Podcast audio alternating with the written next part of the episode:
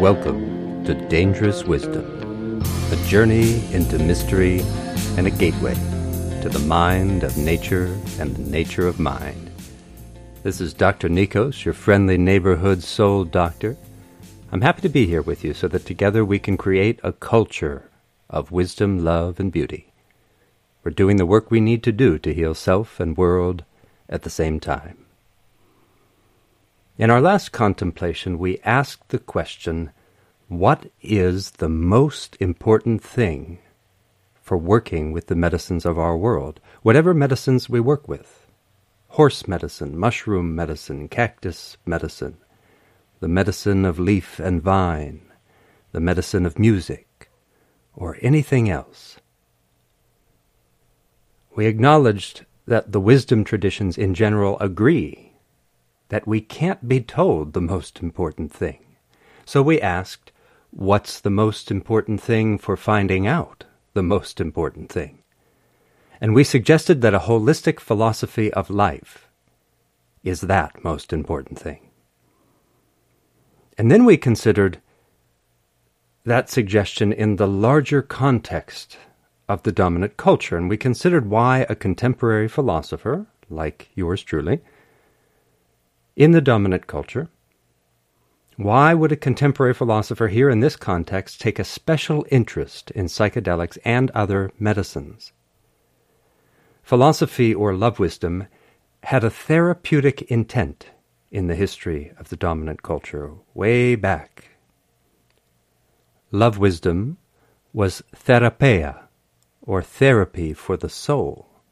The great philosopher Epicurus said, Vain is the word of the philosopher that heals no suffering. So philosophers must concern themselves with the medicines of the world, including the medicine of instruction, and maybe there's been no time in history where that has been more important. We need healing. Socrates and Plato followed that sacred imperative, but philosophy today, love wisdom today, no longer does, generally speaking. And that's odd in one sense because we could very loosely agree with Whitehead that the history of philosophy in the dominant culture is a series of footnotes to Plato. And maybe we could say that what seems to have happened is everyone got caught up in the footnotes and they missed the main text. And we even, of course, considered the suggestion Plato himself makes, if we're to accept the letters as being his, that anyway, his love wisdom wasn't really in the texts. And we consider Plato and Socrates in relation to psychedelics in particular, of all medicines, and, and keep in mind that Plato compared his philosophy to a pharmakon. It was medicine. But we looked in particular at psychedelics because Plato and Socrates seem to have lived in a culture with extensive psychedelic use maybe we could think about why that might have been connected to the birth of what we in the dominant culture see in our lineage as the birth of democracy. Not that it never appeared anywhere else, it did.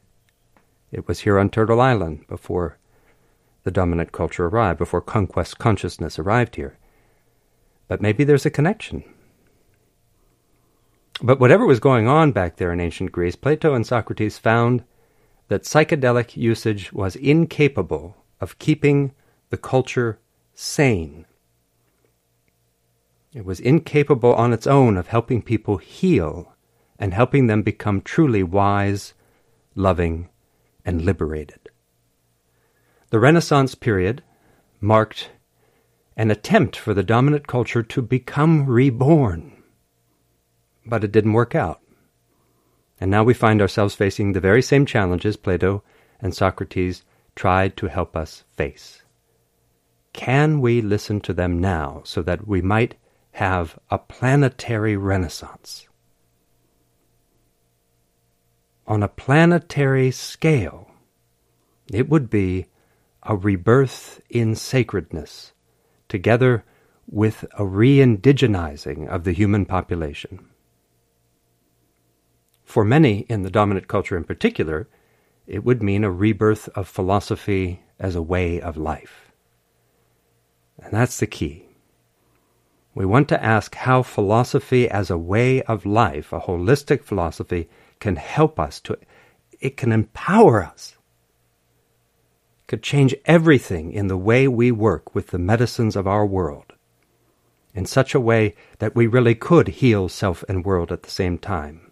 We really could heal nature and culture at the same time. And love wisdom is what we need. We're not going to get it from the scientists, from the sciences. No matter how sincere, you can study the brain all day. You have to make philosophical decisions, not only about how to conduct science, but what to do with the results, how to interpret them, what questions to ask. And we have a lot riding on us. The situation has become quite intense. Let's send greetings and gratitude again to everyone out there trying their best to work with the medicines of our world to help heal the situation. Let's just wish them well, wish ourselves well on the journey of healing, whatever medicines we work with. We can have a moment of compassion for each other and say, yeah, other people are experiencing this too. The questions that I have, the hopefulness that I have, the despair that I sometimes feel, the excitement, the frustration, the grief. Other people are experiencing it and they're trying to help. And let's join together in dialogue, in discernment, and turning to the lineages of our world to find the guidance there. And let's keep in mind that all sentient beings depend on us. They're just like us too. They can suffer. They're suffering the human insanity because the human insanity affects the whole community of life, and the suffering of non human beings is vast, as it is in the human realm. Our suffering is intense too, and we're all in this together. We're interwoven. And we can see that not only do we feel profound sense of suffering on behalf of people who are caught in wars all, all over the place, not just in Eastern Europe. But we see that those wars affect us. We're, we're sensing the interwovenness. We didn't make the world more interconnected than it was. We just made things so precarious that it's now more obvious to us some level of that interwovenness.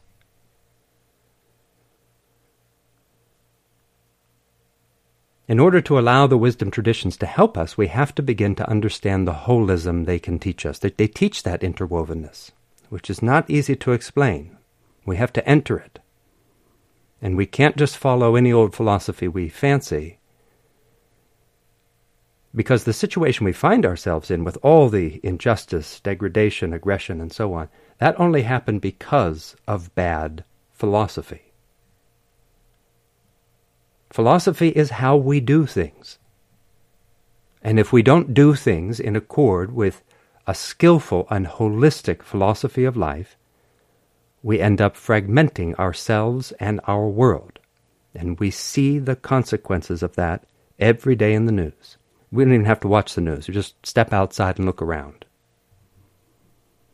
But if we want to talk about a holistic philosophy of life, we have to let go of what we think the word holism might mean. Because a lot of people like the sound of holism. Sounds wonderful. A lot of people advertise their approach to this or that version of the self help catastrophe as holistic. And so we either abandon the word holism or we try to rehabilitate it and recover a healthy, vitalizing, and skillful sense of holism.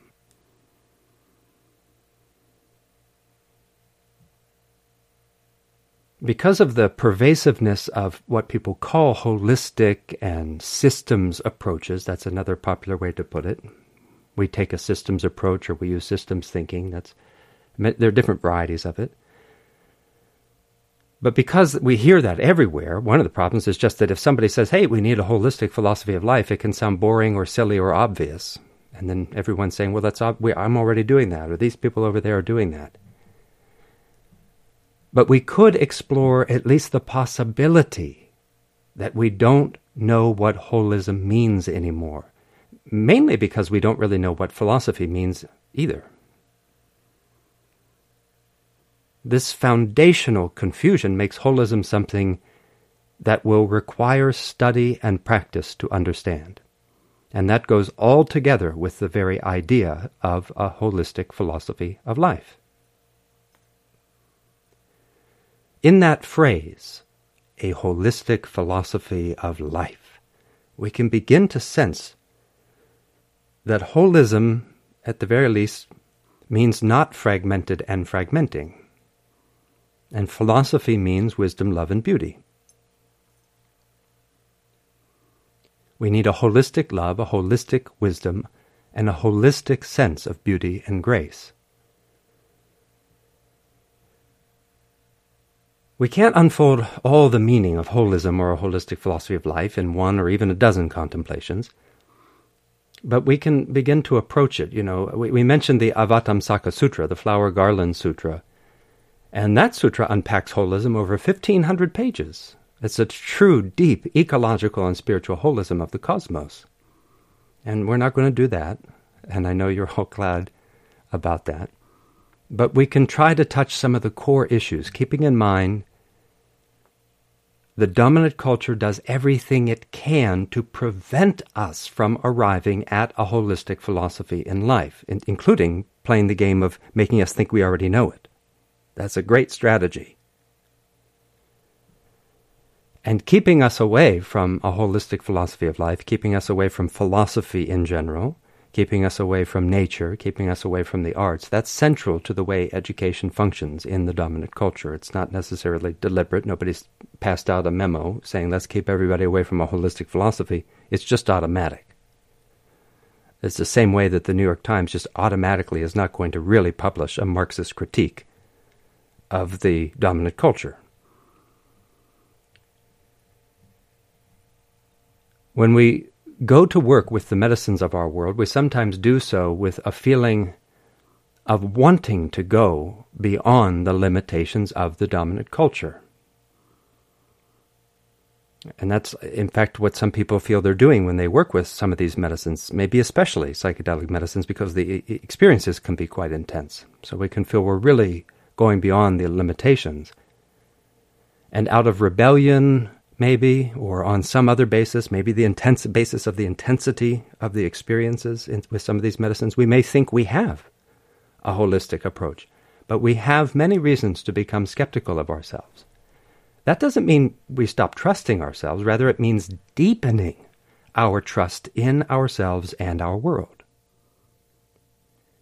When we look with a lot of care and affectionate awareness, we usually find considerable fragmentation in our approaches to life. We can see examples of this all over the culture, and a big one is mindfulness and meditation. Mindfulness and meditation created a significant impact in domains like therapy, education, leadership. It's still unfolding.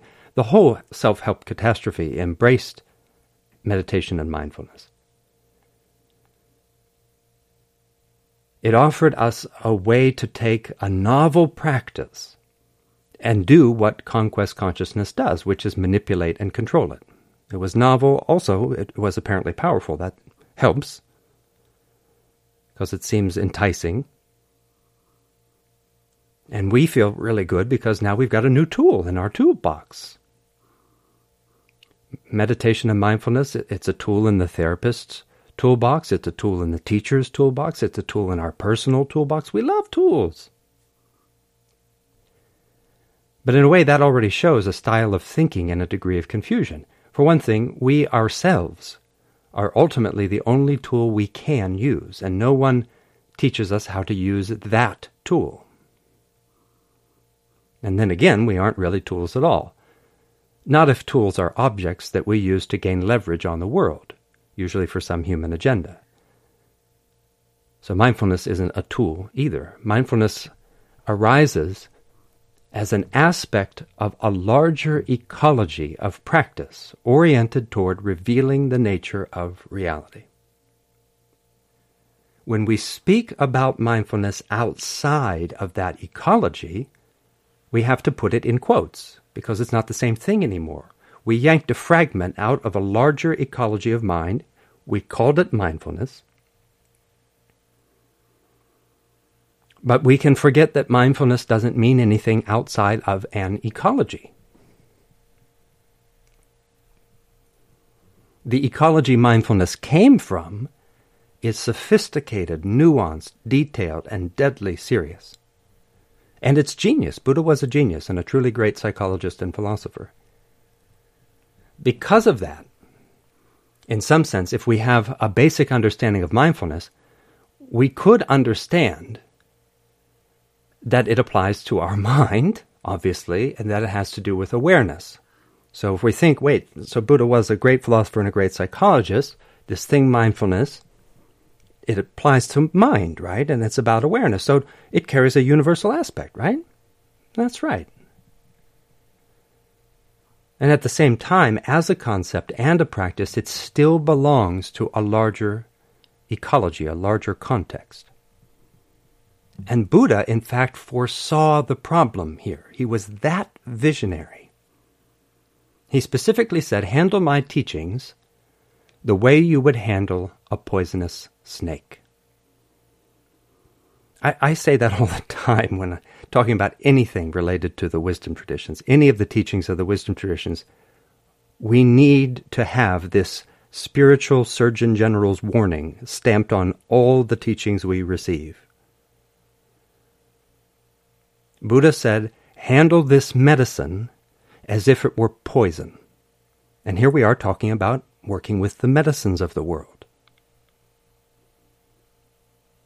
And he presented this medicine, a medicine of our world, and said, handle it like it's a poison. Do we handle psychedelics or any other medicines like they're poison? Or do we run to them like they are medicine without thinking about this spiritual Surgeon General's warning?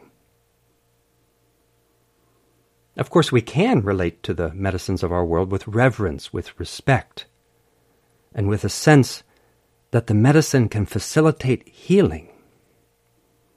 We can have an attitude that if we can relate with the medicine skillfully, it could bring about healing and transformative insight. And that's all good. But Buddha really wanted to make our spiritual materialism clear. And so he said something that is still true. No matter how much reverence we have for the medicine we're working with, he said, This is a poison. But if you work with it skillfully and ethically, then it's a medicine. At least it can be. And in one sense, this has to do with erring on the side of wisdom when we're not yet wise enough to understand a larger perspective. But it's not mere caution, it's also the reality of spiritual materialism. As a profound philosopher, Buddha knew that people would run and grab at his philosophy. He knew people would get all excited, and at the same time, the culture and the ego would find ways to make the medicine into a poison. It's like he was ready for the 21st century. He was post postmodern. When you read the best Buddhist philosophers, they have been for a long time. He knew people would grasp at things like mindfulness and meditation, and that they would try to keep the ego's agendas and the culture's agendas going with them. That the culture and the ego would use mindfulness, meditation, and other elements of his philosophy to further their agenda rather than to become attuned to wisdom, love, and beauty and to arrive at real liberation, healing, mutuality. But we can dissolve this problem by listening to the wisdom traditions, actually listening to the teachings they offer and putting them into practice. And part of dissolving and transcending the problem involves understanding, as with any holistic philosophy, that Buddhist philosophy's words and the practices they refer to arise as integral to a much larger ecology of mind. And we shortchange ourselves, each other, the world, and these traditions, our ancestors. We shortchange our ancestors who gave everything to pass this wisdom on to us And again, we shortchange ourselves and our world and each other if we don't understand that we cannot rip out fragments and fancy that it won't cause problems. That doesn't mean Christians or atheists can't practice mindfulness or meditation, but that everyone has an ethical responsibility to practice them as part of a holistic ecology. We'll try to get to some of the details about what that means, but when we look at our smash and grab version of meditation and mindfulness, we see that a lot gets left out. And considering some of the, the stuff that gets left out, at least very briefly, can also help us understand wholeness if we think carefully.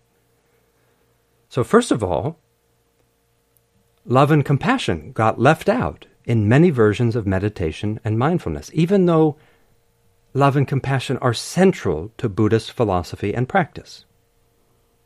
Isn't that already funny in a kind of cosmic way? If we had to guess what was left out, of a powerful stream in the wisdom traditions of the world when it went mainstream in the dominant culture? Does it surprise us that love and compassion got left out? If you had to predict, what's the dominant culture going to try to squeeze out of a powerful stream from the wisdom traditions of the world? Well, love and compassion seem like good candidates. Equally unsurprising, a lot of wisdom got left out we actually left out the wisdom from the wisdom traditions when they went mainstream. Not com- completely. We've got fragments, otherwise, they wouldn't have enough fuel to do what they do. It's the fragmenting of the wisdom that's part of the danger. So, what's elements of wisdom? A lot of them, of course, but one aspect of wisdom that got left out would be the basic cosmogram or view of ourselves and reality, as well as the deeper meaning of intention. And really, more got left out than got included. And so we end up with a very anemic version of a holistic philosophy of life, which inevitably leads to problems. Now, the hope seems to have been that since wisdom, love, and beauty are totally interwoven, then if we focus on the beauty dimension, the wisdom and love will naturally arise. And to some extent they can, and to some extent they did. And what I mean by that is that meditation and mindfulness are integral to the beauty aspect. Meditation refers to the mind of beauty, but also the mind of wisdom and love. And since the dominant culture has become virulently infected with fragmentation, we have to actively practice, actively practice the unity of wisdom, love, and beauty. In other words, we need a very deliberate holism, not an accidental one, not a partial one. But instead of pursuing a deliberate holism, we fragmented the tradition that gave us mindfulness and this naturally led to negative side effects. Now we find the story that certain people can't meditate. And I want to respect the fact that there is suffering in people who say this. It's just a matter of the negative side effects of this fragmentation. Someone may say, Well, my therapist told me meditation is contraindicated for people like me. And this just indicates a confusion about the nature of meditation. Or they may say, I've tried meditation, you know, it just doesn't work for me, or it traumatized me, or any number of things that come from this fragmented view of what meditation is. And again, there's legitimate suffering arising for people ex- who express things like this, that's for sure. But let's also respect the fact that exactly what Buddha said would happen happened the medicine became a poison for people. It's not the fault of meditation or mindfulness, but rather the way we worked with them and the context that we have, which maybe is an unprecedented context of suffering in a certain way. It's certainly a very different, different arrangement of suffering. There are all sorts of varietals of suffering, and constellations of suffering that seem to be pretty novel in the context of the dominant culture. It's like the dominant culture is a special development of something that we could reasonably call insanity. And uh, I'm not using that term in, in, in the kind of pejorative sense that it's sometimes used, but the way we would try to diagnose the soul of the culture and say that there's real incoherence here, real tension, real suffering, real conflict.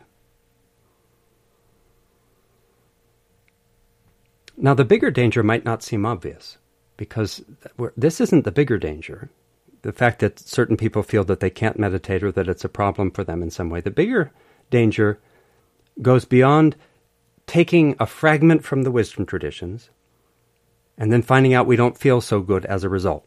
Because at least there we've got feedback that tells us we did something wrong.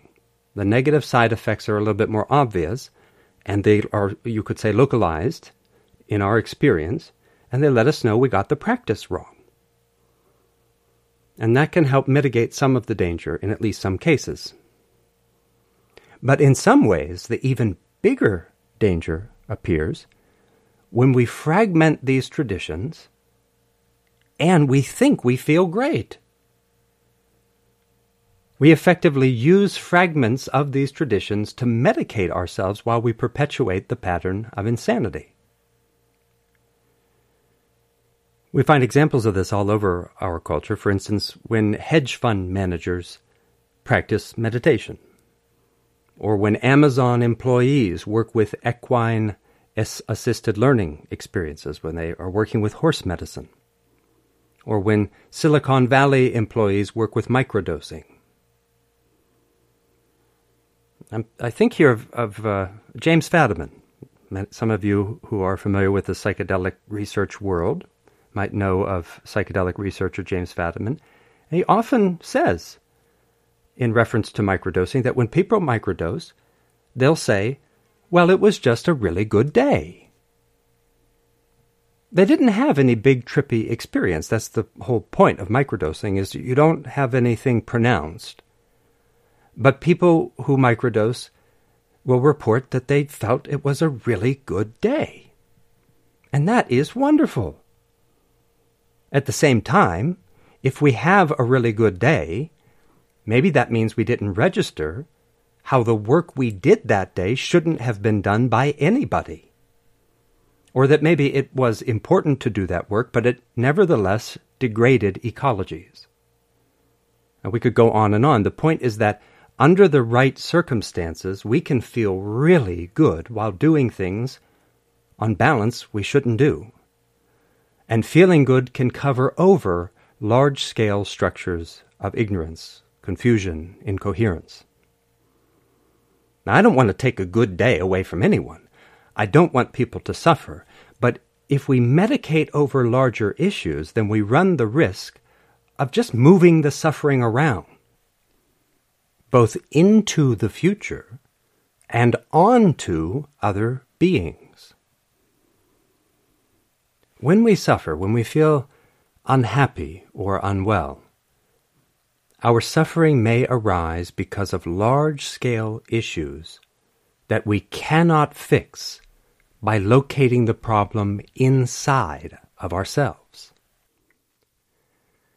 We might medicate a bleeding sore and it might feel better. It might even stop bleeding and seem to heal. But it won't really help us if the bleeding sore appeared there because of a systemic infection or even, for instance, because of a radiation source outside of ourselves. When we medicate, sometimes we have obvious negative side effects, and sometimes we create far more subtle negative side effects.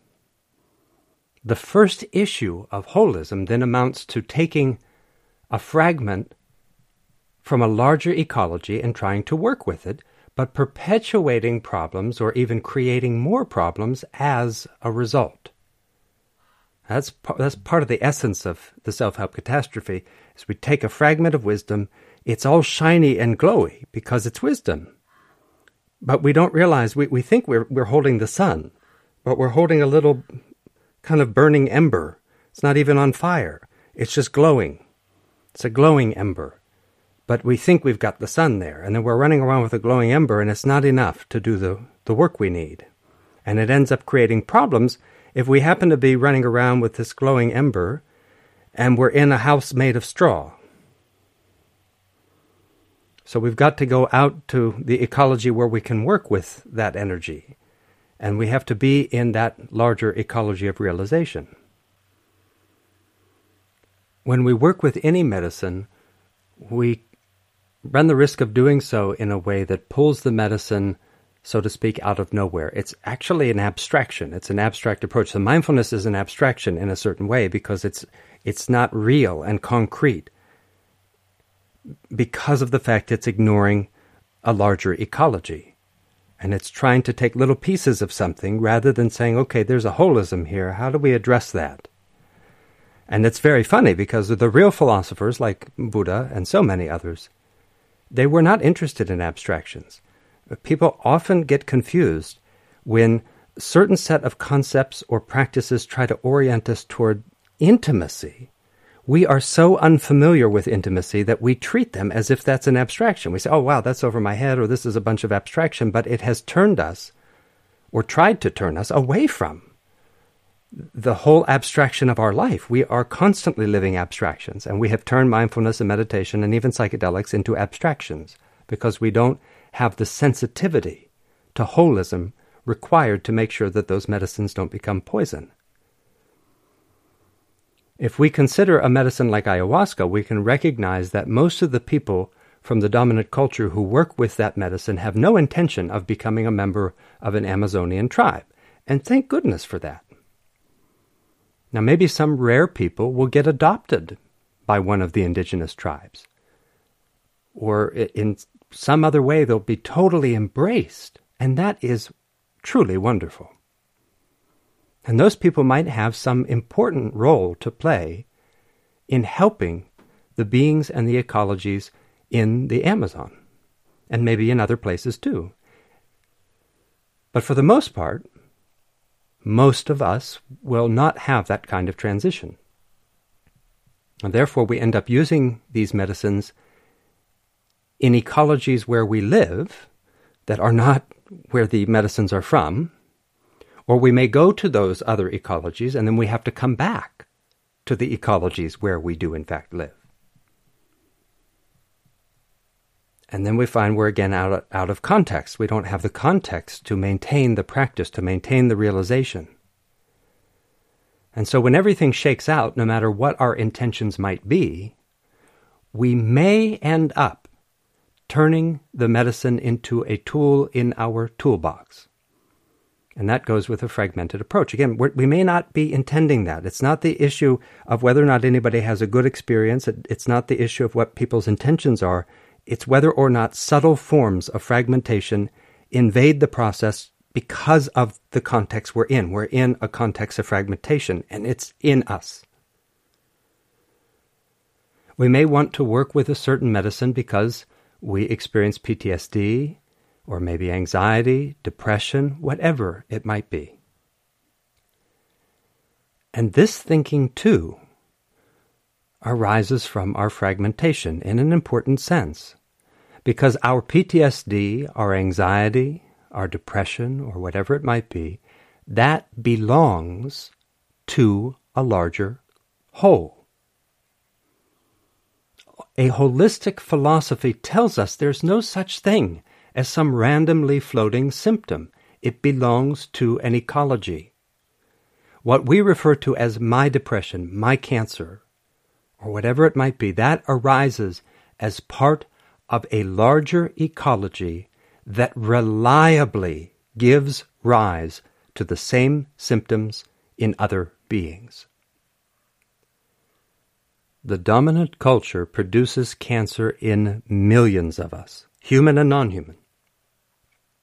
It produces depression, loneliness, and suffering of all kinds, and other beings also experience it.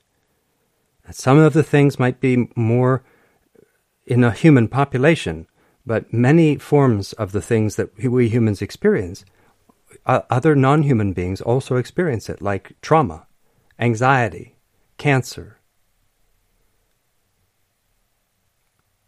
And all of this, the PTSD, the depression, the addiction, these are not accidents and they're not necessities. We could live in a culture where depression was extraordinarily rare.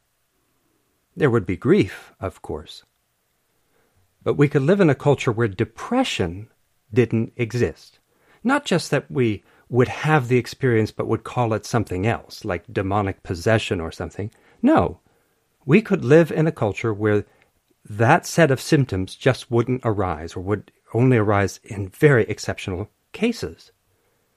We could live in a culture where we never encountered anybody with PTSD. That's possible. In order to have PTSD, we have to get traumatized. We need the conditions to create trauma. We also need the conditions to reliably perpetuate that trauma, conditions where we don't know how to heal it, and then it becomes persistent or chronic, a chronic form of suffering. Gregory Bateson uh, talked about this as well as part of trying to get us to ask the question of how we can move both from and toward wholeness. How we can touch the unity of mind and nature.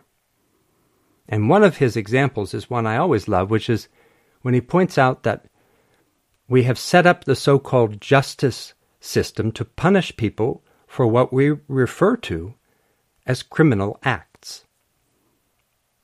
But Bateson realized that this amounts to insanity. It fragments everything and locates the problem inside some person we call a criminal. We effectively use the word crime to refer to an action or a part of an action. Crime doesn't have to do with this or that action or part of an action. Crime needs to refer to a whole way of organizing our activity. It refers to a whole way of organizing our experience and our lives. The existence of crime, the existence of these ways of organizing experience and activity, indicates that our lives have gotten way out of kilter because of the larger ecology of mind. The larger ecology of mind produces these patterns. The larger ecology of mind gives rise to either skillful or unskillful ways of organizing our experience. And there's a really deep significance to calling the U.S. justice system, justice in quotes, a prison industrial complex. Just examine a little bit of the data about that system. It's ridiculous. The number of people in the dominant culture and at its leading edge, which is the U.S., the U.S. is the leading edge of the pattern of insanity, and there you have an incredible number of people under the thumb of the justice system. And it's funny how similar they look.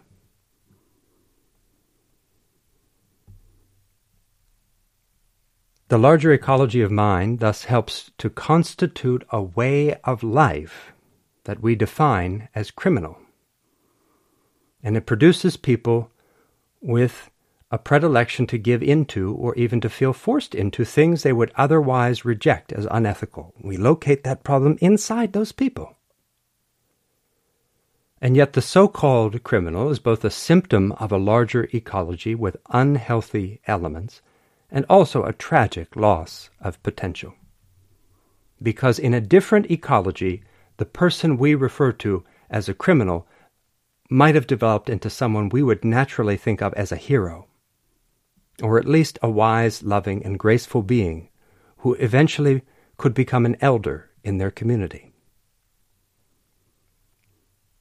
We constantly encounter symptoms and try dealing with them in a manner that ignores underlying causes, the holistic causes, because underlying causes tend to involve larger ecologies of mind that we have little skill in sensing and working with. those symptoms point to interwovenness. And that means to solve those problems, we need to renounce something, to let go of something the ego wants to cling to. And that means things we don't need, but that the ego wants to cling to. We're not talking about renouncing things that we actually need, We're talking about the end of self deception. And it feels overwhelming to have to challenge the larger culture. For one, because it just seems like so much effort. When suffering appears in the form of depression, trauma, cancer, anxiety, or whatever it might be, it feels like enough already just to deal with that in an isolated way. With some forms of suffering, it can feel so hard just to get through the day. We put so much energy into treading water, trying not to drown. And we need to address our suffering. No question about it. Need to try to find a way to heal. And as part of healing, we could begin to ask, well, how did this happen? And not in the usual sense of locating the problem inside of us, but asking about the larger ecologies that reliably produce these symptoms that we find, quote unquote, in our body, in my body. And we can see how well the pattern of insanity holds together because it takes so much energy to deal with our PTSD, our ADHD, our MS, and all the other things that we can get afflicted by. And on top of that, just dealing all the energy that goes into just managing our symptoms and our suffering, we also have to deal with the rest of our lives. We might have to still have our full time job while going to therapy or chemo or whatever treatments we need. We might have to take care of our children and deal with a hundred other things. And so we don't feel that we have the time or the energy to sit together and engage in good dialogue, healing dialogue. Because we're talking about the miracle and the medicine of instruction, of wisdom, of being together and thinking well together. There's medicine and magic in that. And our dialogue could go into these deeper issues. And we could practice compassion for each other's suffering and all our illnesses. And we could become more committed to helping each other heal in increasingly skillful ways.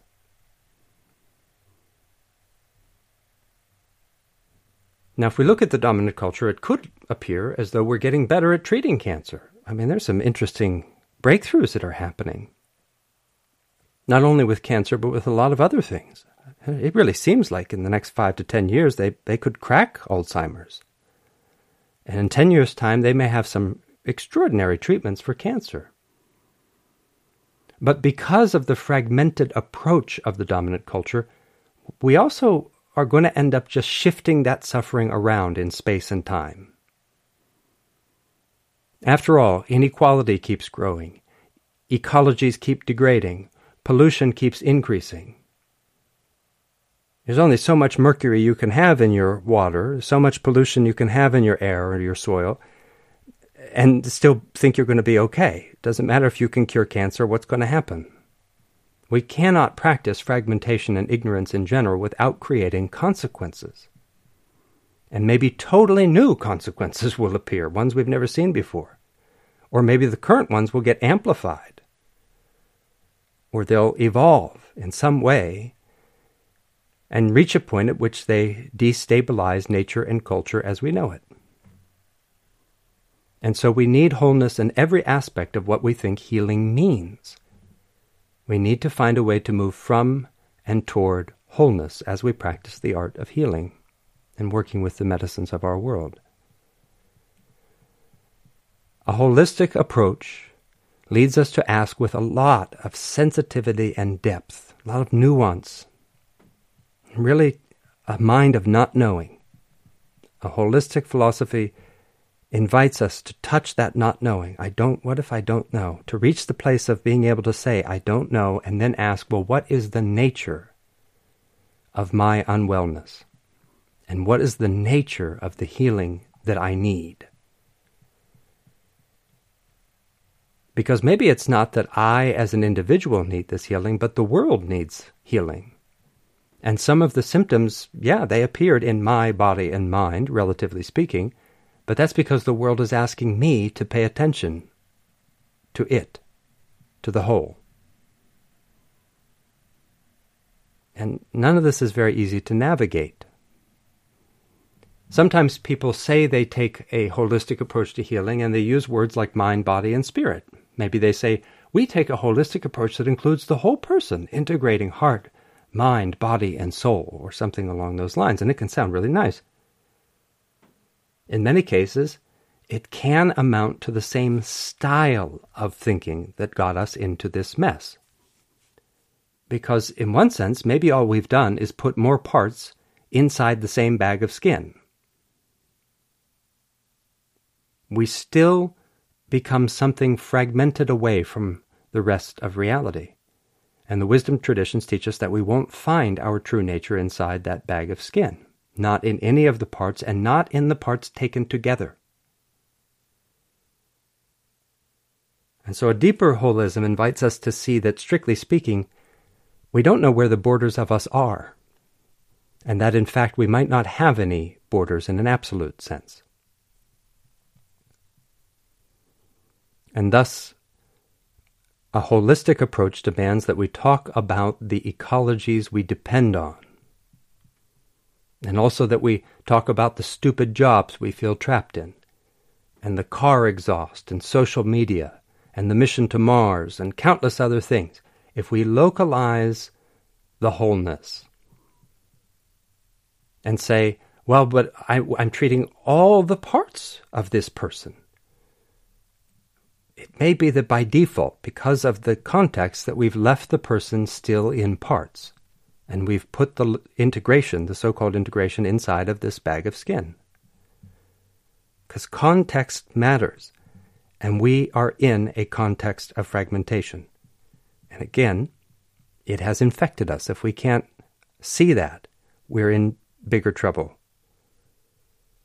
At least if we could begin to say, yes, maybe it has infected us me, even me, maybe I'm infected with this.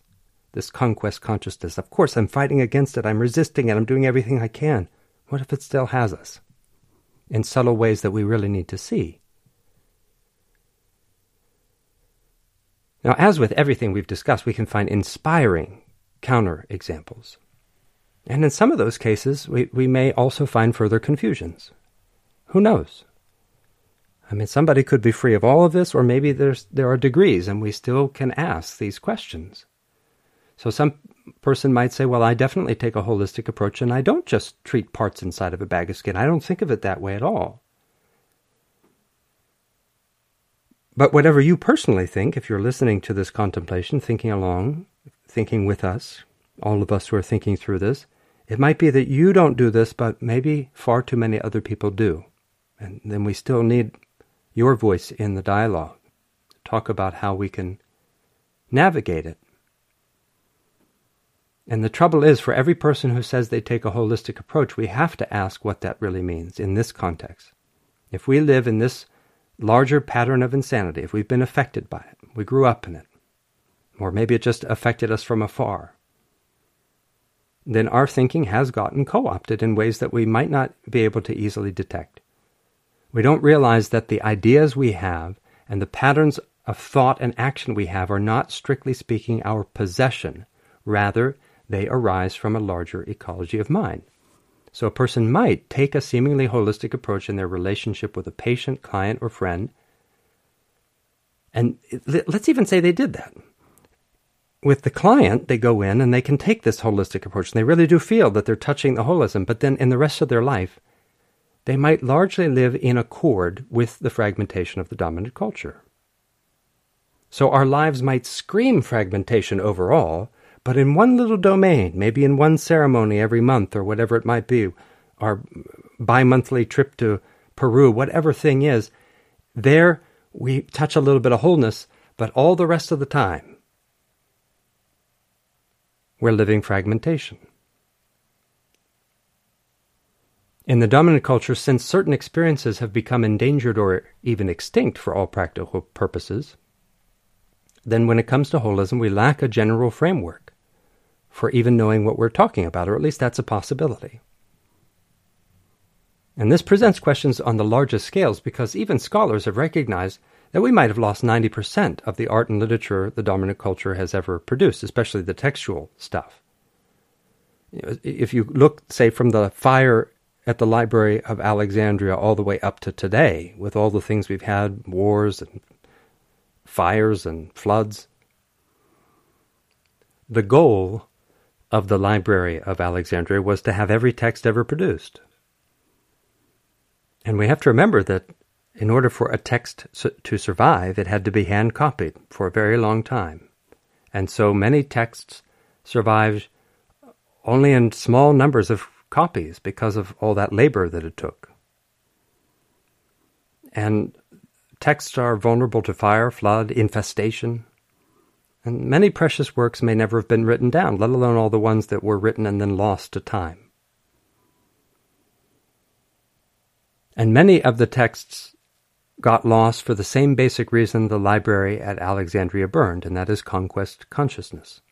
Conquest consciousness has affected us all, and it has weakened the dominant culture. It's weakened other cultures and nature too, in so many ways. And we in the dominant culture have lost probably a significant amount of wisdom, so that we don't necessarily even know what our own culture is, or at least could have been. We don't really understand what it could have been. And as part of that, we effectively lost philosophy in this culture. Now, it's not just that everything burned. Of course, for a while, we didn't even have Plato, as we touched on. We didn't have Plato and Aristotle. That had that was preserved in uh, the Byzantine and Arabic cultures, and so they had to be returned to us. And we just got lucky there. Really, it, it could be 2022 and we don't know who Plato is. But the reason we are where we are is that we lost philosophy. And the reason we're talking about a philosopher's guide to working with the medicines of the world is because the wisdom traditions still are a storehouse of insight, understanding, love, and grace. And we've lost touch with them, but we can re- we have a lot. We might have lost a lot. I mean, the point of that was just to try to have some humility. You know, this idea that we've lost a lot, we need humility, but that doesn't mean all is lost. We, we, we, we can find it, and we have teachings to go by, and the world is still here to teach us. All the community of life is ready to teach us. The great mystery itself is ready to instruct. Sophia is waiting for us to see with our wisdom eyes, our true eyes. And that all this means we're asking the question how in this context of fragmentation, how do we think we're going to work optimally with the medicines of our world? And we're just suggesting that we have to go beyond merely asserting that our approach is holistic. And we have to inquire more deeply into how to reactivate and calibrate our very sensitivity to wholeness. And sometimes this appears so inconvenient that the ego feels threatened, and then it you know, it, it, takes offense ultimately, and we can have reactions that we give reasons to. You know, we start rationalizing. But that too is a reason why we need to have compassion. We have to practice compassion and learn how to help each other through these sorts of challenges. I often mention a delightful friend who has a naturopathic healthcare practice. And my friend told me about a patient who came in because of a severe allergic reaction to their car. So the patient became allergic to their own car. And the naturopath worked with the patient, and because it's a skilled practitioner, this person is a skilled practitioner, soon enough the patient could drive again. The patient very much needed to drive. They had a whole life that depended on it. Nevertheless, I pointed out to my friend that in a more enlightened culture, that patient might have been the equivalent of a shaman, a person of exceptional sensitivity to wholeness, a person of insight. And in that other kind of culture, they might have encountered a car, let's say for the first time. And they might have announced to their fellow citizens this thing is no good. This thing is a big problem, and we shouldn't have it around, or we need to control its use, really limit it, restrict it. But the ego does not want to even have to consider organizing human life with radically fewer cars or even no cars at all. I mean, that seems inconceivable. What are you talking about? That's crazy. People don't want to hear. What if we can't get on jet airplanes, you know? Like we're going to have world travel. And, and, and how is that going to be equitable? So all seven, eight billion human beings can get on a plane whenever they want and they can go wherever they want? And what's going to regulate it? How much money they have? So is that okay? And if we all have enough money to go anytime we want on a plane? Is that gonna is that world going to be the world you think is going to be livable? And all this can sound crazy. We just don't want to hear it. But what if that's the message the soul wants to get through to us?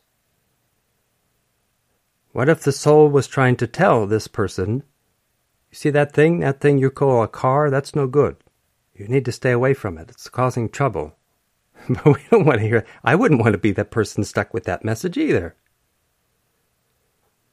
Another aspect of this appeared in a, a, film I saw recently. It's called Embrace of the Serpent.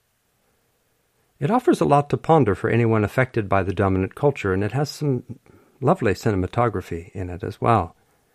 And at one point in the film, we see a person from the dominant culture exploring in the Amazon, and he gets incredibly upset that an indigenous person has taken his compass. And this is back the turn of the last last century, 1909 is when this is set. This uh, scene around 1909. And so he's upset that some indigenous person has taken his compass, and it's it's not about the personal possession. It's not someone stole my compass. That's not it. Rather, he worries that the indigenous people will lose their knowledge of how to navigate their own land, their own ecology. He recognizes the wholeness of their way of knowing and understands that this is a fragment taken from some other culture, one that's not necessarily healthy. Now, this is a nuanced issue, and even the shaman that this fellow is with, the one who has the compass, he's a European fellow, and he's with a shaman there, and the shaman too has to wrestle with it because we have to find a way of knowing that facilitates mutual illumination, mutual nourishment, mutual liberation. But the ways of knowing of the dominant culture, generally speaking, in the mainstream now, present, they move from and toward fragmentation not from and toward wholeness. Now, that's what our wisdom traditions teach, but, can we abandon those? We talked about that in the last contemplation. We abandon wisdom in place of this fragmented and fragmented form of knowledge, information, data, uh, what we call objectivity. And we're not advocating then the other side, subjectivity. We're trying to find the middle way. But because of this nature of the dominant culture. This tendency to move from and toward fragmentation, well, then we don't understand wholeness, and we're trying to ask how we can move from and toward wholeness. As if the central question we all need to ask is what really is wholeness? What is it? And how do we arrive at it and move in accord with it? Not assert that we're going to take a holistic approach, but first say, well, wait a second, do we know what that is? before we run around with holistic approaches, maybe we should find out. And again, mindfulness and meditation are good examples of that. We'll talk more about them a little bit uh, later, and as we wrap up these contemplations about a philosopher's guide to working with the medicines of our world. But we're talking about it here just as a way to get at the issues around holism, to try to understand how much maybe we don't understand. That's it. That's the first step. And as a general trend, we learn things like mindfulness and meditation and other medicines, we learn them in a degraded ecology. In some sense, maybe it should strike us as absurd to suggest we could perform a mindfulness body scan and this will somehow lead to real transformation and healing. And on the other hand, given our ecology, we can experience it this way. When we start off with such a deficit of wisdom in our culture, and such an abundance of ignorance and fragmentation, then we can become astonished by relatively superficial practices and insights. They can dazzle us, even the most fragmented pieces. Because again, if they're fragments of wisdom, then people can have huge experiences with them. It can become a profound revelation for someone to do body scans. And I don't want to take that away from people because there, there's something that's important there. But it doesn't mean that we should encourage people to practice in a fragmented way. The fact that people have nice experiences and even seem to be healing, that doesn't make it ethically responsible to teach fragmented practices. Uh, for a variety of reasons, not least of which what we're cheating them that they're missing, you know, so we're leaving out all this other stuff that might be way more important for people. They could experience a deeper healing and we're risking their healing. We're risking all the things that we're talking about. We're risking that they might be just moving their suffering around or satisfying themselves with an incomplete healing just because it feels so much better.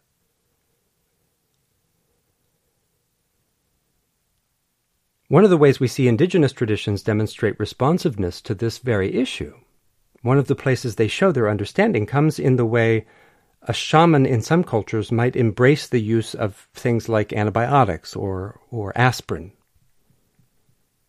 a shaman might see a member of their community and say, Well, you know what? I think you've got an infection. So let's go to the nearest doctor, and they might take them. Go see a doctor or send them. Say, report back, tell me what happens. So the doctor diagnoses the person and says, Yeah, you have an infection. They say, You're here, you got to take these antibiotics. But the shaman, in some of these cases, and here's the, I think, a real wisdom, the shaman will still keep the medicine. They'll say, Now, you come, they'll tell the patient, you come and see me every single day, and maybe three times a day. You know how some antibiotics, you have to take them three times a day. You've got to go see the shaman three times a day to get that pill. The shaman will keep the pills, and you have to go there staying in that holistic ecology.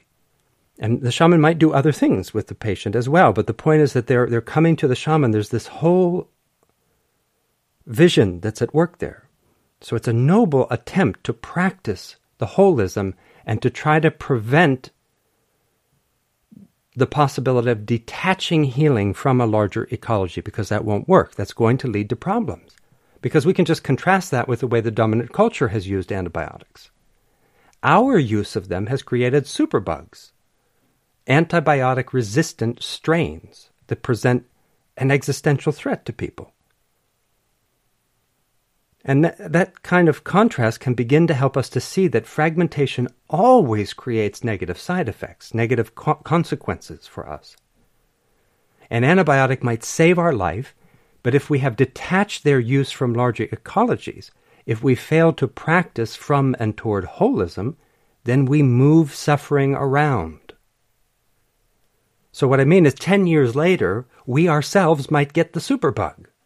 Or maybe somebody else will. You see, we either moved it forward into the future, we 10 years later get the superbug, or we move it to somebody else. Somebody else's body gets the superbug. And either way, we participated in moving the problem around. And the case of an antibiotic might at first seem really different from, let's say, psychedelic medicines or horse medicine or dance or music as medicine but it all goes together. Why would we think we can use the antibiotic to heal our body, but we'll use the ayahuasca to heal our soul? Of course, sometimes people use ayahuasca to heal their body too, but it's sort of treat it spiritually. But if we use ayahuasca to heal our depression, where does that leave the world? You see, if we're taking that fragmented approach, what happens? Okay, I'm going to go get the, the healing. I'll get the medicine, the ayahuasca. I'll, it'll fix my depression. Okay, but that's fragmented thinking. What happens? What are the consequences that come from that?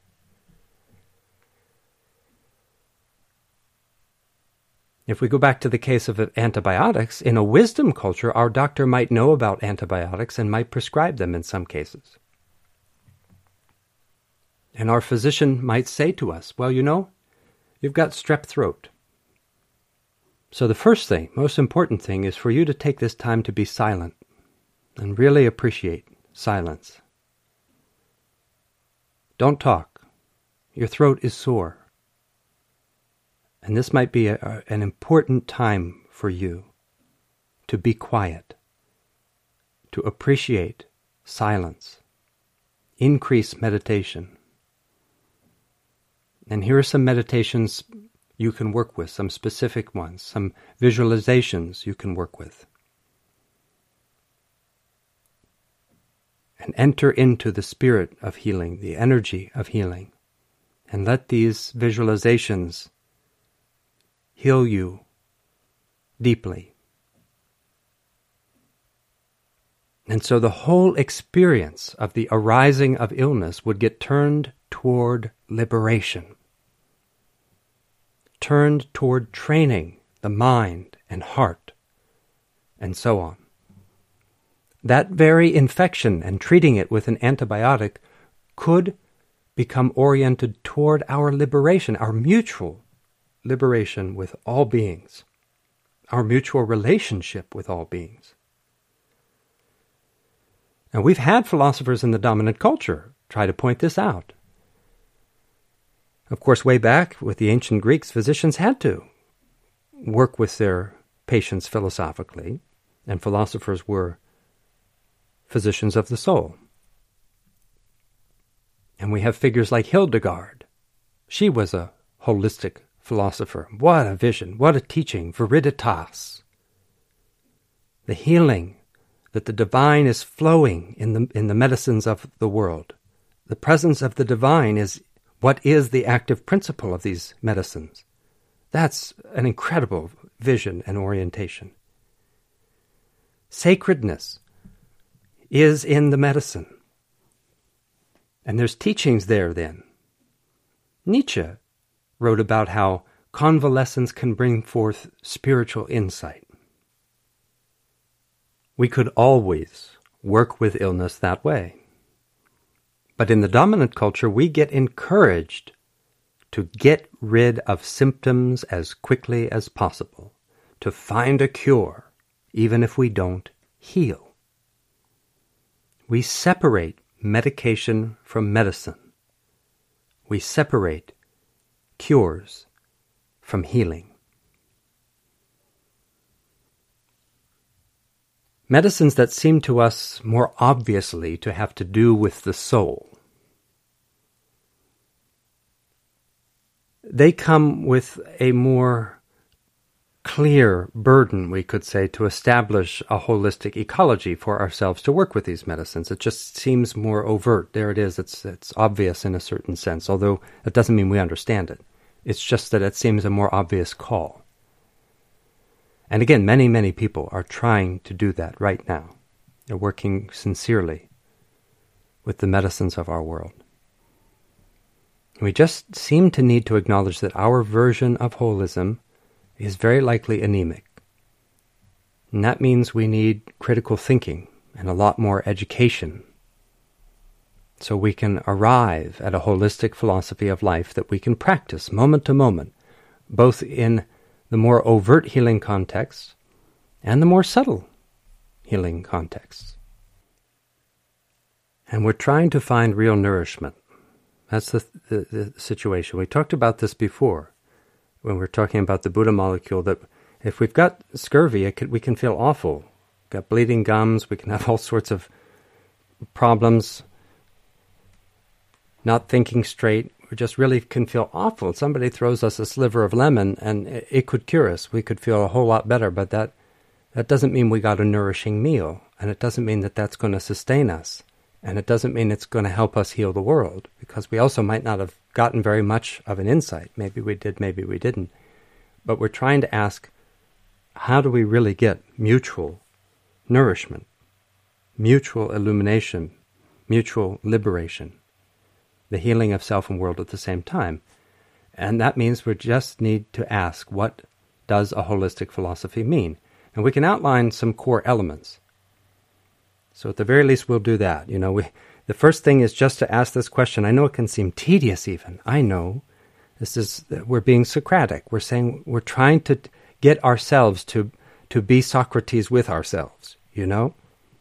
And what Socrates used to do is ask people, "Well, you think you know so much." He would go to someone who said, "Well, I'm a holistic healer." Uh, oh, you understand holism? Oh, yes, Socrates, I do. And and they, they might say, look at how many people I've helped. And, and Socrates said, well, this is great. You've helped all these people, then you can illuminate for me what is the nature of holism. And we're trying to just imagine in our own souls that maybe Socrates has asked us these questions, and we're trying to ask them ourselves so that we could find the place of coming to say, well, maybe I don't know. That's the aporia. That's the feeling of, I don't know the way forward. And that's so scary, especially if we're suffering. Don't tell me that this that this medicine I'm working with is not the way forward. I'm telling you it is. Okay. And we're just pausing to say, what if it is? And what if it is and you could work with it even more skillfully? What if it has more to offer, but it's dangerous wisdom? And the ego doesn't want to hear it, and the culture does not want you to hear it because it presents a big danger to the culture, to the structures of power. And we could just link arms and say, you know, it's okay. If we're in the territory of dangerous wisdom, the culture has indoctrinated us to resist it. It's like we've got an immune system that the culture's put in us, and we're, we are automatically resistant.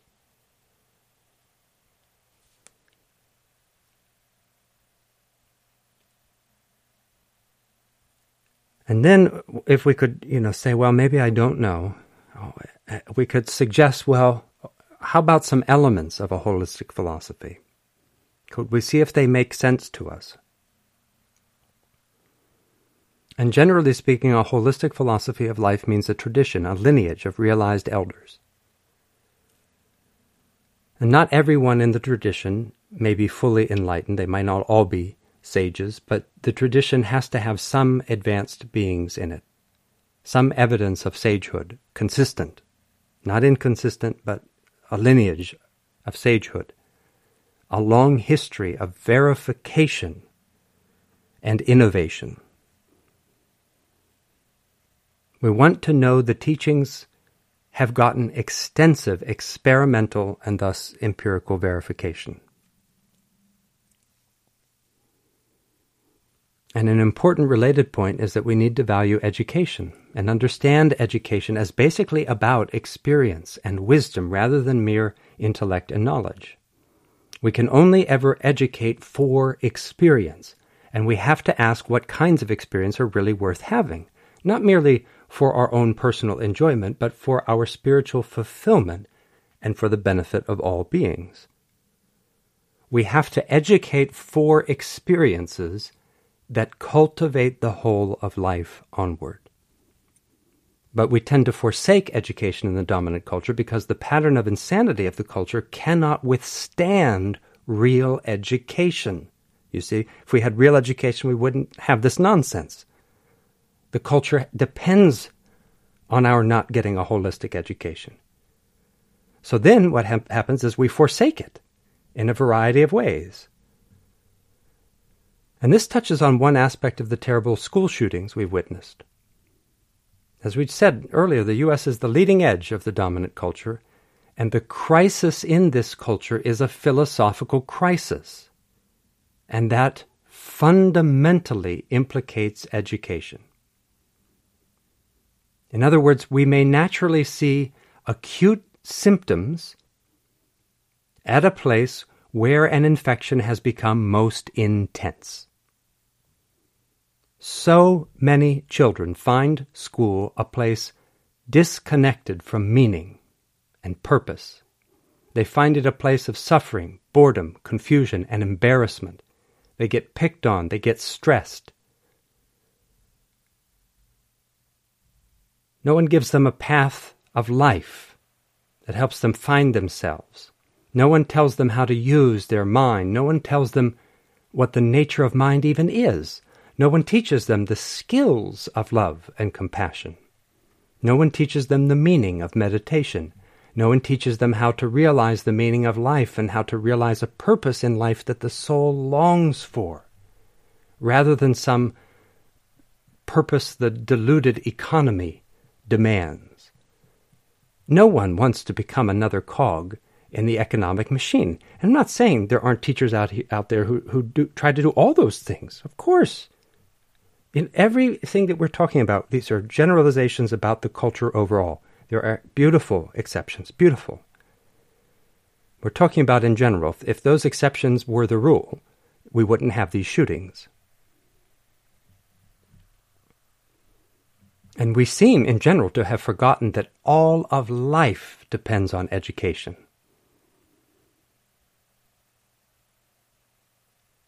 Real life, the ecologies we depend on to survive. It's not a matter of economics. Education and culture go together in the most profound sense, and that means education and nature. Because we mistakenly think culture means something exclusive to humans. But in fact, everywhere we look, we find culture. Nature and culture arise in non duality, just as nature and mind arise in non duality. When we look around the natural world, we may at first ignore all the culture going on. And then we might start to perceive it in bits and it might look pretty thin to us because culture to us means Shakespeare and the ballet and rock concerts and football games and museums and Marvel mu- movies, you know. We don't see any of that. They don't have Iron Man out there in nature. And we look at the natural world rather full of ourselves about human culture, and we can't even perceive, let alone understand, the culture woven all throughout nature. But, you know, a little reflection, and we can remind ourselves. We know, for instance, that bacteria have communal activity. We've heard about quorum sensing in bacteria, and the fascinating behavior of beehives and the way a slime mold works. From the single celled slime mold to the complex behavior of groups. We can see that our notions of intelligence, mind, and culture might need revision.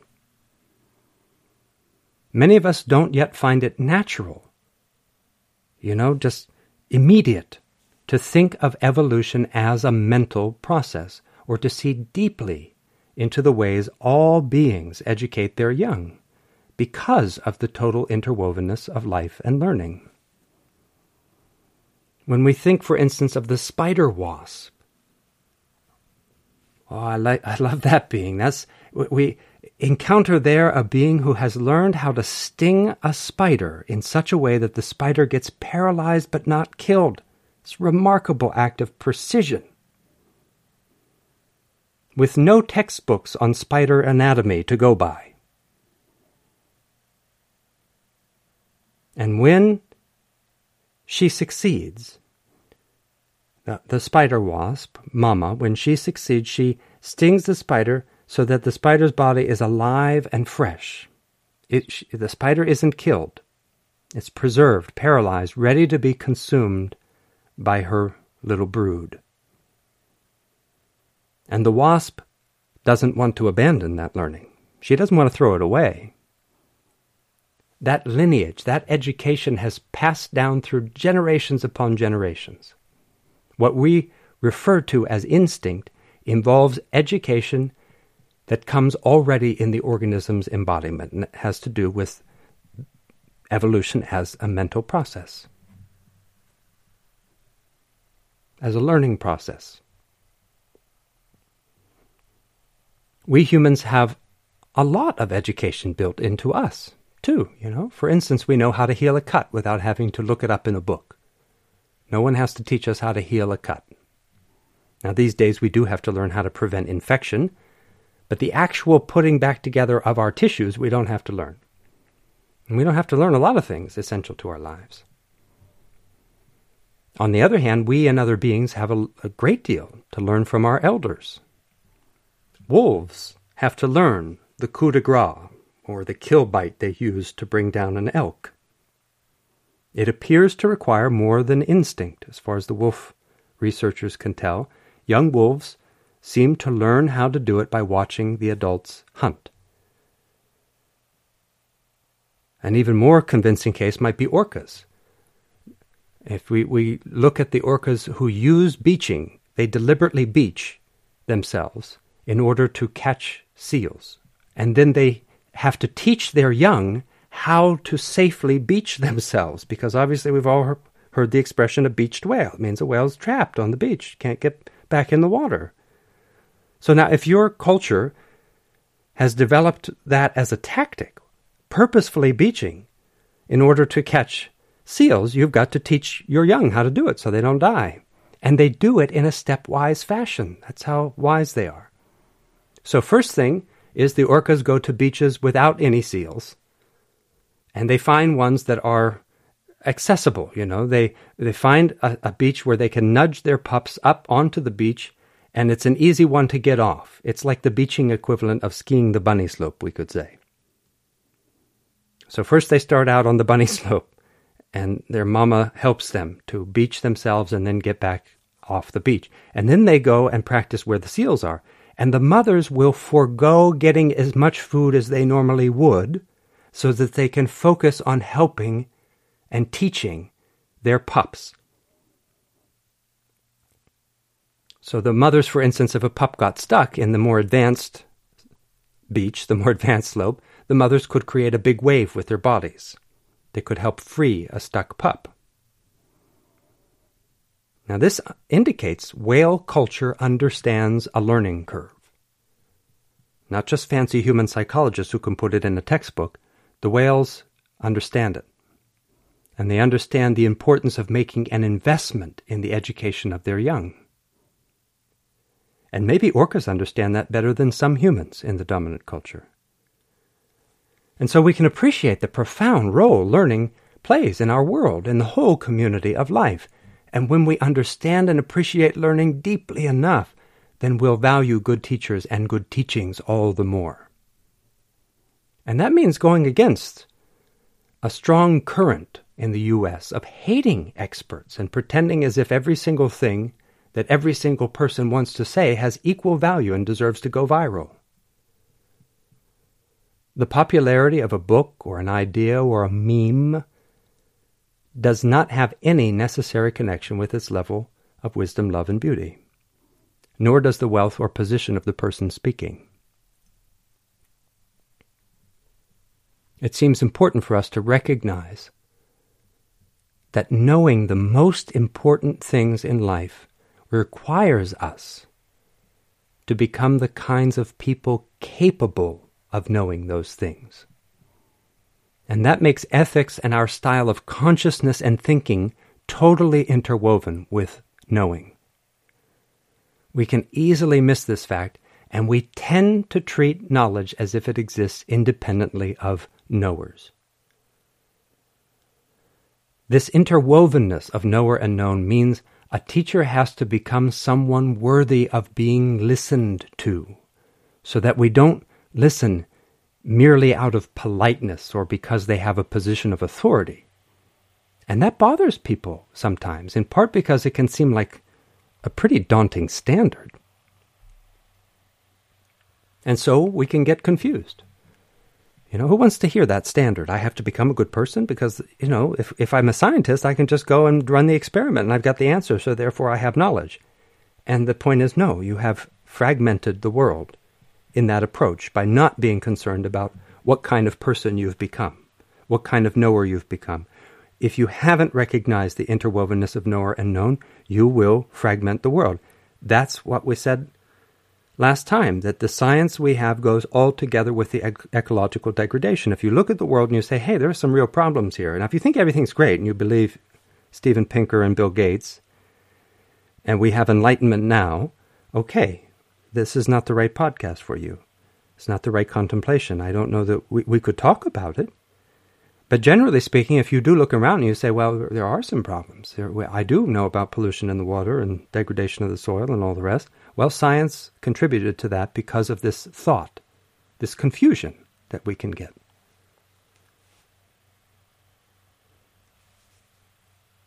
Because we have no holistic philosophy organizing the dominant culture, people can rise to the rank of teacher, judge, CEO, senator, or even president. And yet we might not find them meeting the standards the soul comes built with. That's what the soul has learned. The soul has spiritual instincts. And we may ignore them, but only at our peril. When we ignore them, the ego might eventually project those standards onto something else or someone else, so that we decide a certain politician really is a great person, a hero, a savior. And we'll truly believe that this person can save America, even if they went bankrupt running a casino and seem to have continual ethical and even moral failings. And the fault is not just on one side of the political divide. We can also make that mistake because the person that we voted for has the skin color we think is morally appropriate for the position. So we'll mistake a person's skin color for somehow meaning that they can help us and save us. It doesn't matter what skin color we're talking about, but if we think that just because we elected a white person president, that that's going to save America, or if we think that we elected a person of color or a biological female as president, that this will save us, no, that's that's a, a very confused notion. And we've had biological females run for president who seem every bit as infected with conquest consciousness as anybody else. And the same goes for people of color who run for office. Happens all the time. So we're talking about our common human challenge here. Trying to break down these confusions where we're looking in the wrong direction. And we fall for these sorts of things because the soul demands so passionately that we find the real deal. The soul wants us to find virtuous and good people, people who have become wise, compassionate, and graceful. Not finding them, we often will settle for demagogues. Not always, but it happens. There's pressure that builds up in the soul, and we project on top of those demagogues so that the ego can feel like it has found what the soul wanted us to seek, and then it can say, you know, leave me alone already. Look, I found it. Here it is. It's the, it's the Savior you were asking me to find, the wise person, the teacher. But in a healthy culture, what the soul seeks would be present for us. We could find it. And we wouldn't have to project it onto something unfitting or someone unfitting. And we can think here, too, of certain indigenous cultures. In some indigenous cultures, children are doted on. But that doesn't mean that they're expected to speak very much. In many cultures, children are expected to observe in detail, to listen, to look, to feel. And why would that be? Why all this observing? Why the emphasis on observing? Now, I won't speak for indigenous people. But we know that indigenous cultures arrived at sophisticated practices for many things, including education, and they may have understood that a child must learn to observe intensely. They must cultivate sensory appreciation, all the senses, and that children have a natural capacity for doing that. They're ready to be attuned, you know, they're waiting to find out. So uh, we know when we come out of the womb, we have all kinds of potential and then there's this process that the dominant culture refers to as neural pruning. You know, and we have this. Ramachandran has said that he believes that everybody's got savant potentials. And through for a variety of reasons, they get pruned out or covered over.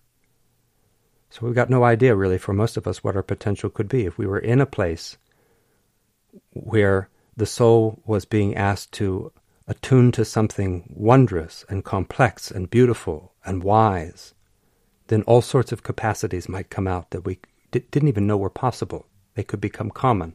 We're not, this is not mere speculation, really.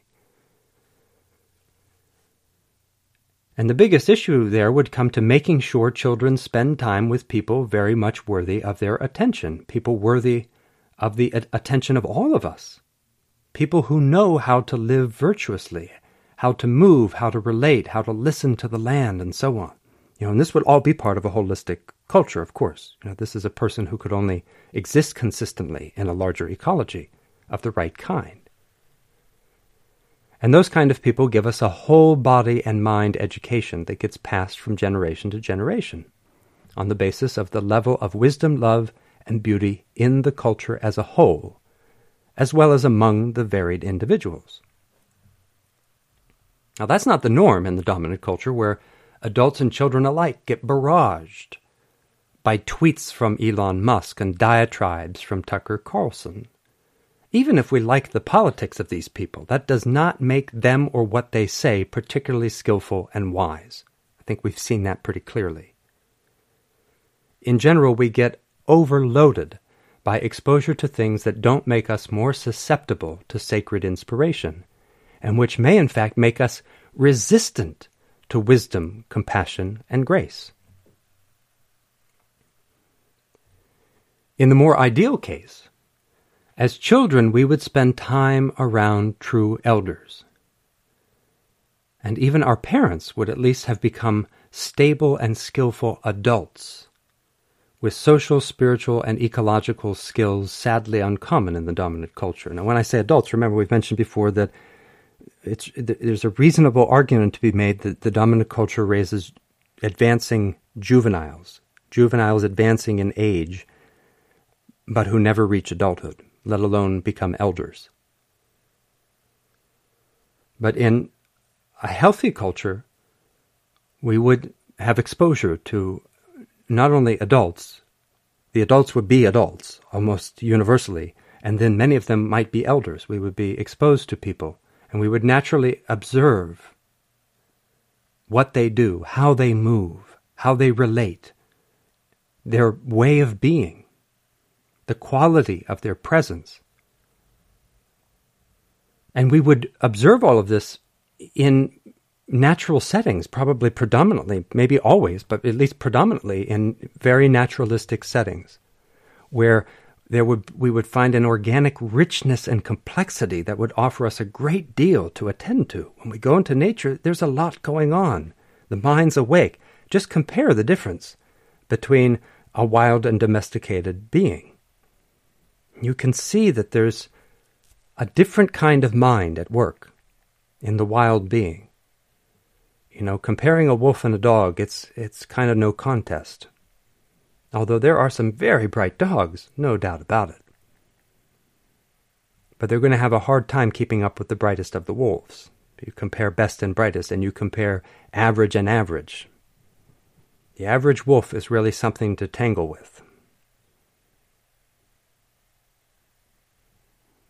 So there we would be. We would be observing all this richness as children the richness of the natural world, the richness of elders, the richness of adults, and also our, our older brothers and sisters, our big brothers and sisters being on the path to maturation. And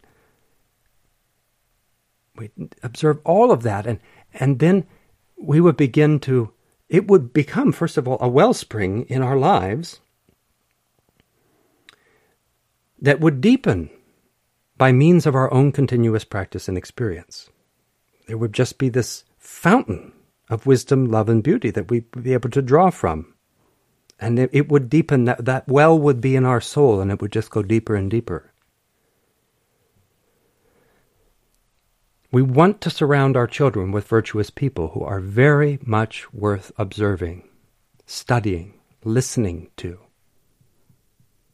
And if we think of our own childhood and we think, you know what, maybe I lacked true elders. Maybe I never encountered people with a profound spiritual practice of life. And if that's true of us, if we can think that, then in one way or another we will have to grapple with that lack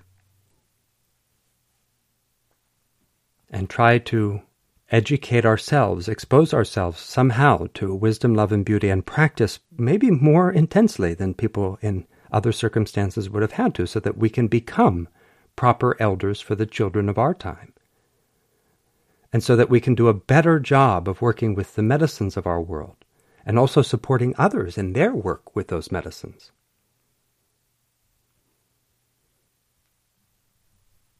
Maybe it's a little unfair. Be nice if we just grew up in this context.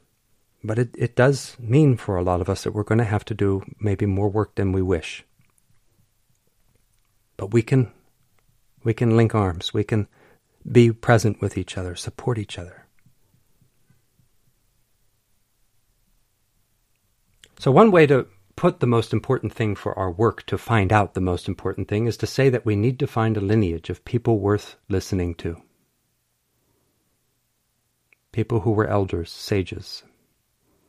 And it will help too if we can find living teachers in those traditions, or in a tradition. Ideally, try to focus on one or two.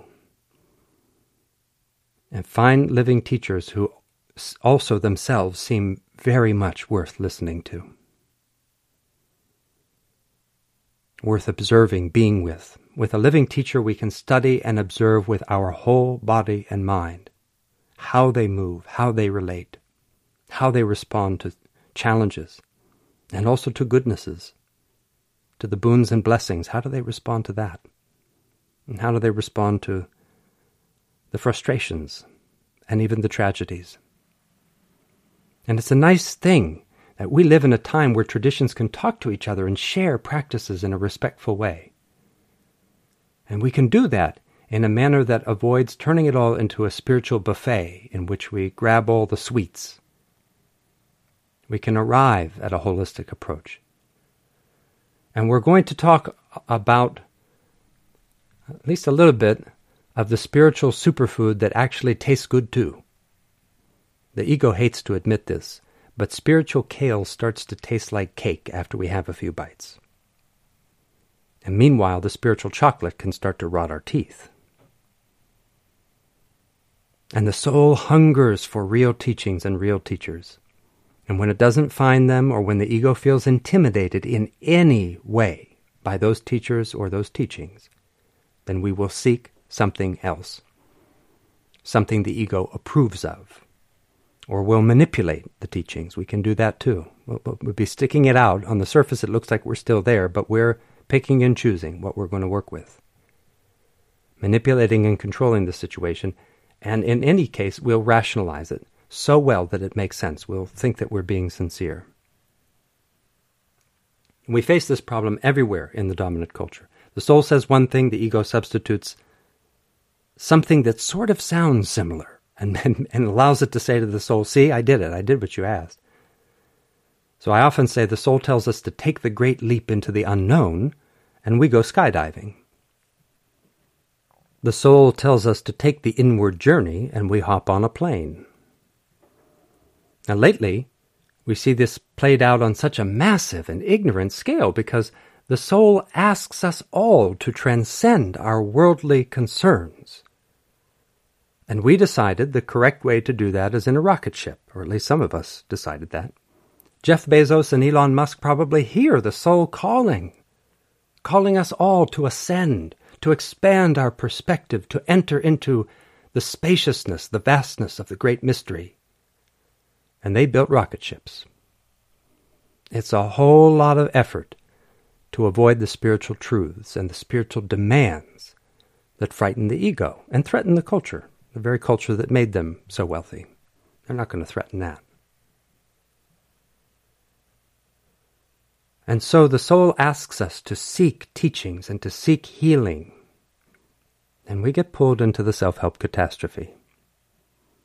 We may get teachings that sound delightful to the ego, exciting to the ego, or experiences that the ego's eager to go into, but the ego's got a plan. It thinks it knows how to control them. And by, and by and large, it will. As we've said before, especially with psychedelic medicines or any powerful medicine, the last ditch effort for the ego is just to blink out and say, oh, look, it was ego death. The ego didn't die. It just said, look, this is too much. I can't control it anymore. I'm out of here. And then it comes back and takes it over again. And in this fragmented approach, the healing we seek ends up largely as an extractive uh, affair, and we do become takers. We're not bad people, you know. It's not it. It's not so simple. It's that the world arises as magical living ecologies, interwoven ecologies. The world arises as a profound interwovenness. The dominant culture doesn't educate us to sense and skillfully participate in that profound interwovenness. So we trample it. And thus we break down ecologies. We don't see it usually. We don't see how our actions in one part of the vast world affect other parts. The parts are relative. There aren't really parts, not ones that exist all by themselves and we don't perceive the interwovenness sufficiently. Wisdom is skillful interwovenness, and a healthy culture would educate us for skillful interwovenness. This whole appreciation of education relates to our need to get oriented in a holistic philosophy of life. We have to learn this holism. And again, in a healthy culture, we'd encounter adults, elders, and sages who move from and toward wholeness, from and toward sacredness. And from an early age, everything would orient us to that. Since nature and culture wouldn't get separated in such a community, we would learn how to learn directly from nature. We would live with wildness and a participatory engagement with life. We would experience the mutuality of nature. And that would mean the mutual illumination, mutual nourishment, mutual liberation, so essential to our being. And since most of us didn't grow up with that kind of culture, we benefit from rigorous study. And in any case, we can only have a healthy culture on the basis of a healthy philosophy of life. Now, a holistic philosophy of life has to address the structure of all our experience. And in our next contemplation, we're going to look at how that relates to what we can refer to as the ethics of consciousness, and how that in turn relates to working with the medicines of our world. Now, very quick summary of our philosophical guide to working with the medicines of our world so far. First, we can make this a true renaissance. We can become reborn in wisdom, love, and beauty, but only if we realize that we've been here before and missed the opportunity. I mean, that's metaphorically put. That we don't have to have literally that realization, but we do have to have some recognition that there's maybe things we don't know that people have wrestled with before. Now, secondly, even the dominant culture has wisdom traditions that can help us today, help us work with the medicines of our world, empower us. We considered Plato in particular as offering a path of initiation into the mysteries of life in a way that faces up to the challenges of spiritual materialism. If we don't take care, spiritual materialism will limit all the medicines we have, and we will miss a crucial opportunity to help heal ourselves, each other, and our world at the same time. And there's a lot riding on it at this point. Third, because of our degraded context, we need to seek initiation into a holistic philosophy of life. The dominant culture traded away wisdom, including holism, and we exchanged it for the fragmentation we see today.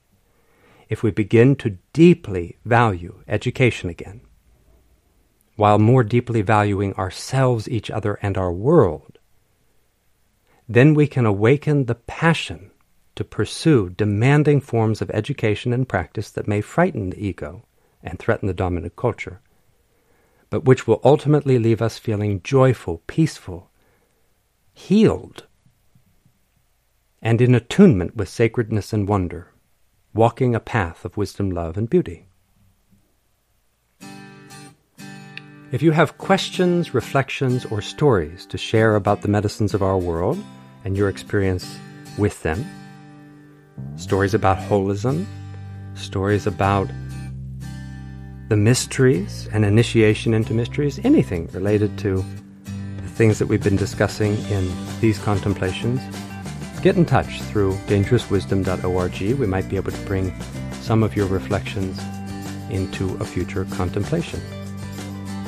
Until then, this is Dr. Nikos, your friendly neighborhood soul doctor, reminding you that your soul and the soul of the world are not two things.